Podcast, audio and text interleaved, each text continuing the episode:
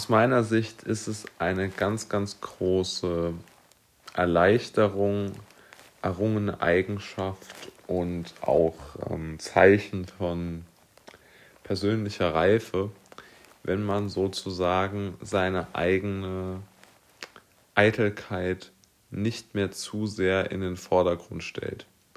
Das ist mir an mir selbst aufgefallen.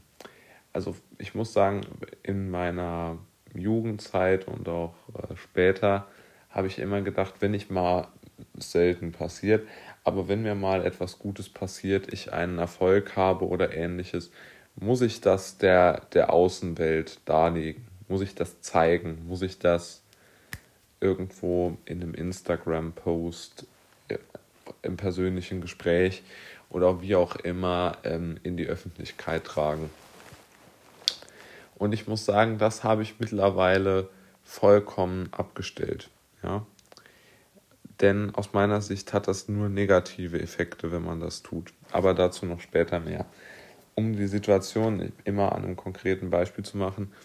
Am Samstag habe ich, ähm, also nicht lange her, habe ich bei einem Hobby-Theaterstück ähm, einen, einen äh, Text vorgelesen, den ich, äh, den der gemeinsam mit der Schreibgruppe, in der ich auch bin, gemeinsam ähm, verarbeitet wurde. Und man muss sagen, das Ganze wurde, und wurde in einem ähm, professionellen Rahmen, in einem professionellen Theater aufgeführt. Also schon eine schöne Sache. Es waren auch einigermaßen Zuschauer da, also wirklich eine runde Sache. Hat mich auch sehr gefreut.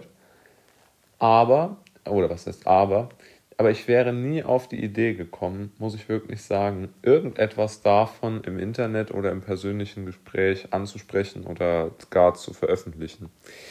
Denn aus meiner Sicht sind diese erfahr positiven Erfahrungen, die man sammelt und Dinge, die einem Freude bereitet haben, die sind aus meiner Sicht ja irgendwo in einem selbst gespeichert. Und wenn man daran zurückdenkt, dann denkt man sich, war ein cooler Abend. Aber ich glaube, dadurch, wenn man, wenn man, ähm, wenn man die Dinge, die einem passiert sind, die einen erfreuen, die einen stolz machen, wenn man die anderen erzählt oder zeigt, verlieren sie, glaube ich, an Wert.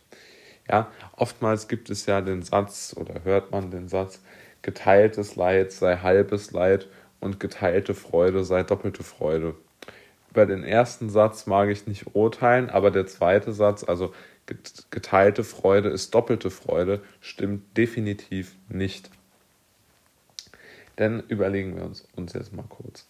Wenn man beispielhaft auf diesen sozialen Netzwerken so etwas postet, wie, wie ähm, ja, hier habe ich jetzt das und das gemacht, habe jetzt beispielsweise beim Theater mitgespielt, dann mache ich das ja nicht, weil ich ähm, sozusagen den anderen Menschen irgendetwas mit auf den Weg geben möchte oder denen einen guten Tag bereiten möchte, sondern ich möchte ja mich im Vergleich zu anderen Menschen gut darstellen.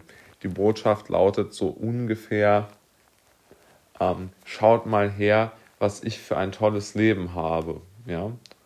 Und das kann man machen. Noch einmal, es gibt da, es gibt da kein, kein Schwarz und kein Weiß, aber meinem Empfinden nach und auch, ich habe das ja selbst sehr oft gemacht, und meiner Erfahrung nach ist das nicht wirklich ähm, zielführend. Ja, also ich kann mich erinnern, wo es, wo es wirklich am krassesten war oder wo mir das auch aufgefallen ist, das erste Mal in meinem Leben. Ich war mal eingeladen auf ähm, so einen Kurzaufenthalt in Berlin, der vom Bundestag organisiert worden ist. Und es war auch dann wirklich mit einer Unterbringung in einem schönen Hotel verbunden und mit Fahrt und äh, wir haben dann, waren da so eine Gruppe von Leuten, äh, die dort waren und dann haben wir uns abends noch äh, so eine Stretch-Limousine äh, gemietet. Gemeinsam war wirklich relativ günstig und sind, oder war jetzt nicht so teuer, und sind dann mit der durch, äh, mit, mit der durch Berlin gefahren worden. Und äh, am Brandenburger Tor gibt es ja so einen Vorplatz, dort halten diese Stretch-Limousinen immer und dann stellt sich die ganze Mannschaft draußen auf und äh, bereitet dann vor, ein äh, Bild ähm, zu machen. Und alle Leute, die dabei waren, haben das gleiche Bild, inklusive mir, haben das gleiche Bild, äh, weiß ich nicht mehr, ob es den Tag darauf war, aber sehr bald veröffentlicht und jeder hat es nicht veröffentlicht, um den anderen Menschen zu zeigen, hey, schaut mal, ich war in Berlin, sondern schaut mal, wie gut es mir geht. Das ist der, ähm, der, so der Kernpunkt des, ähm, dieses, dieses Textes oder dieser, dieser, ähm, dieses Bildes gewesen, ja.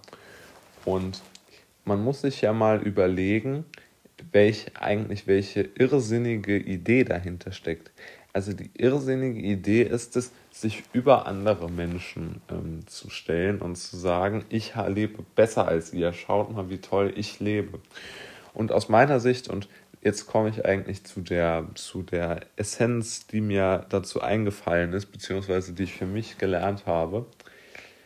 Mein Ziel ist es, und das ist vielleicht sogar mein höchstes Ziel, ist es ohne Bestätigung, Zustimmung und Anerkennung von anderen Menschen zu leben.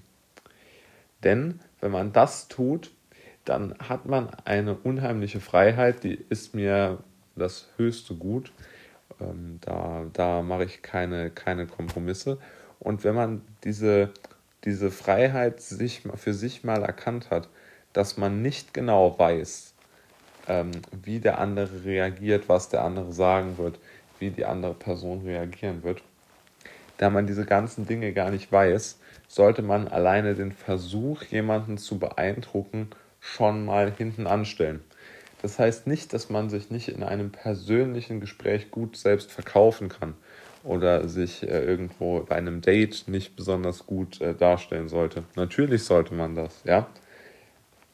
Aber ich würde wirklich sagen, es ist den Gedanken wert zu denken, ich sage einfach mal nichts über mich und meine Erfolge oder das, was mich auszeichnet, sondern ich spreche ähm, nur sozusagen über wirklich die Kernthemen meiner, meiner Existenz, meiner Seele. Ja, also man könnte sagen, sowas wie Gefühle, sowas vielleicht wie Ängste, vielleicht auch sowas ähm, wie Ziele. Also ich denke, das sind alles Dinge, die, über die man sprechen kann. Aber zu sagen, ich war, schau, schau mal, ich bin da in äh, Berlin mit der Stretch-Limousine rumgefahren oder ich habe da Theater gespielt, jetzt schau mal, wie toll ich dort bin. Diese Art von Anerkennung sich zu holen, ist, ist eigentlich wirklich sehr unsinnig.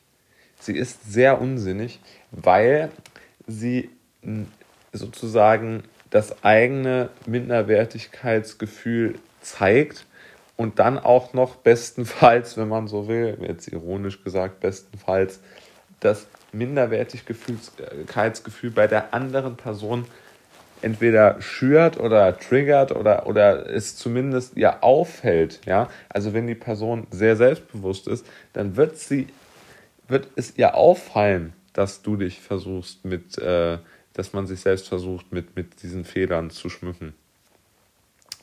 Ich habe zum Beispiel auch einen, einen Arbeitskollegen, bei dem ist das auch wirklich absolut extrem fortgeschritten. Der erzählt nur noch von Dingen, von denen jeder weiß, dass er sie nicht hat.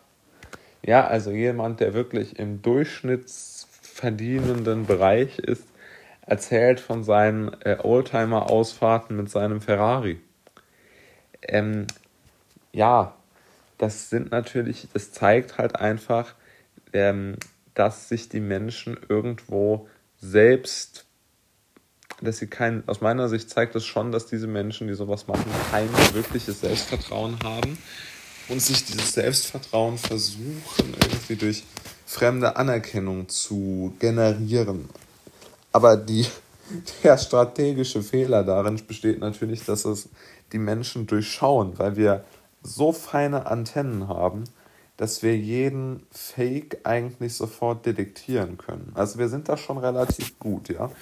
Und von daher glaube ich, wäre es sehr, sehr gut, auf Anerkennung vollkommen zu verzichten und sich somit große Freiräume zu schaffen. Denn wenn man keine Anerkennung mehr braucht, muss man auch nicht sozusagen für dieses fremde Zugeständnis ähm, arbeiten und das halte ich eine, für eine sehr gute Sache.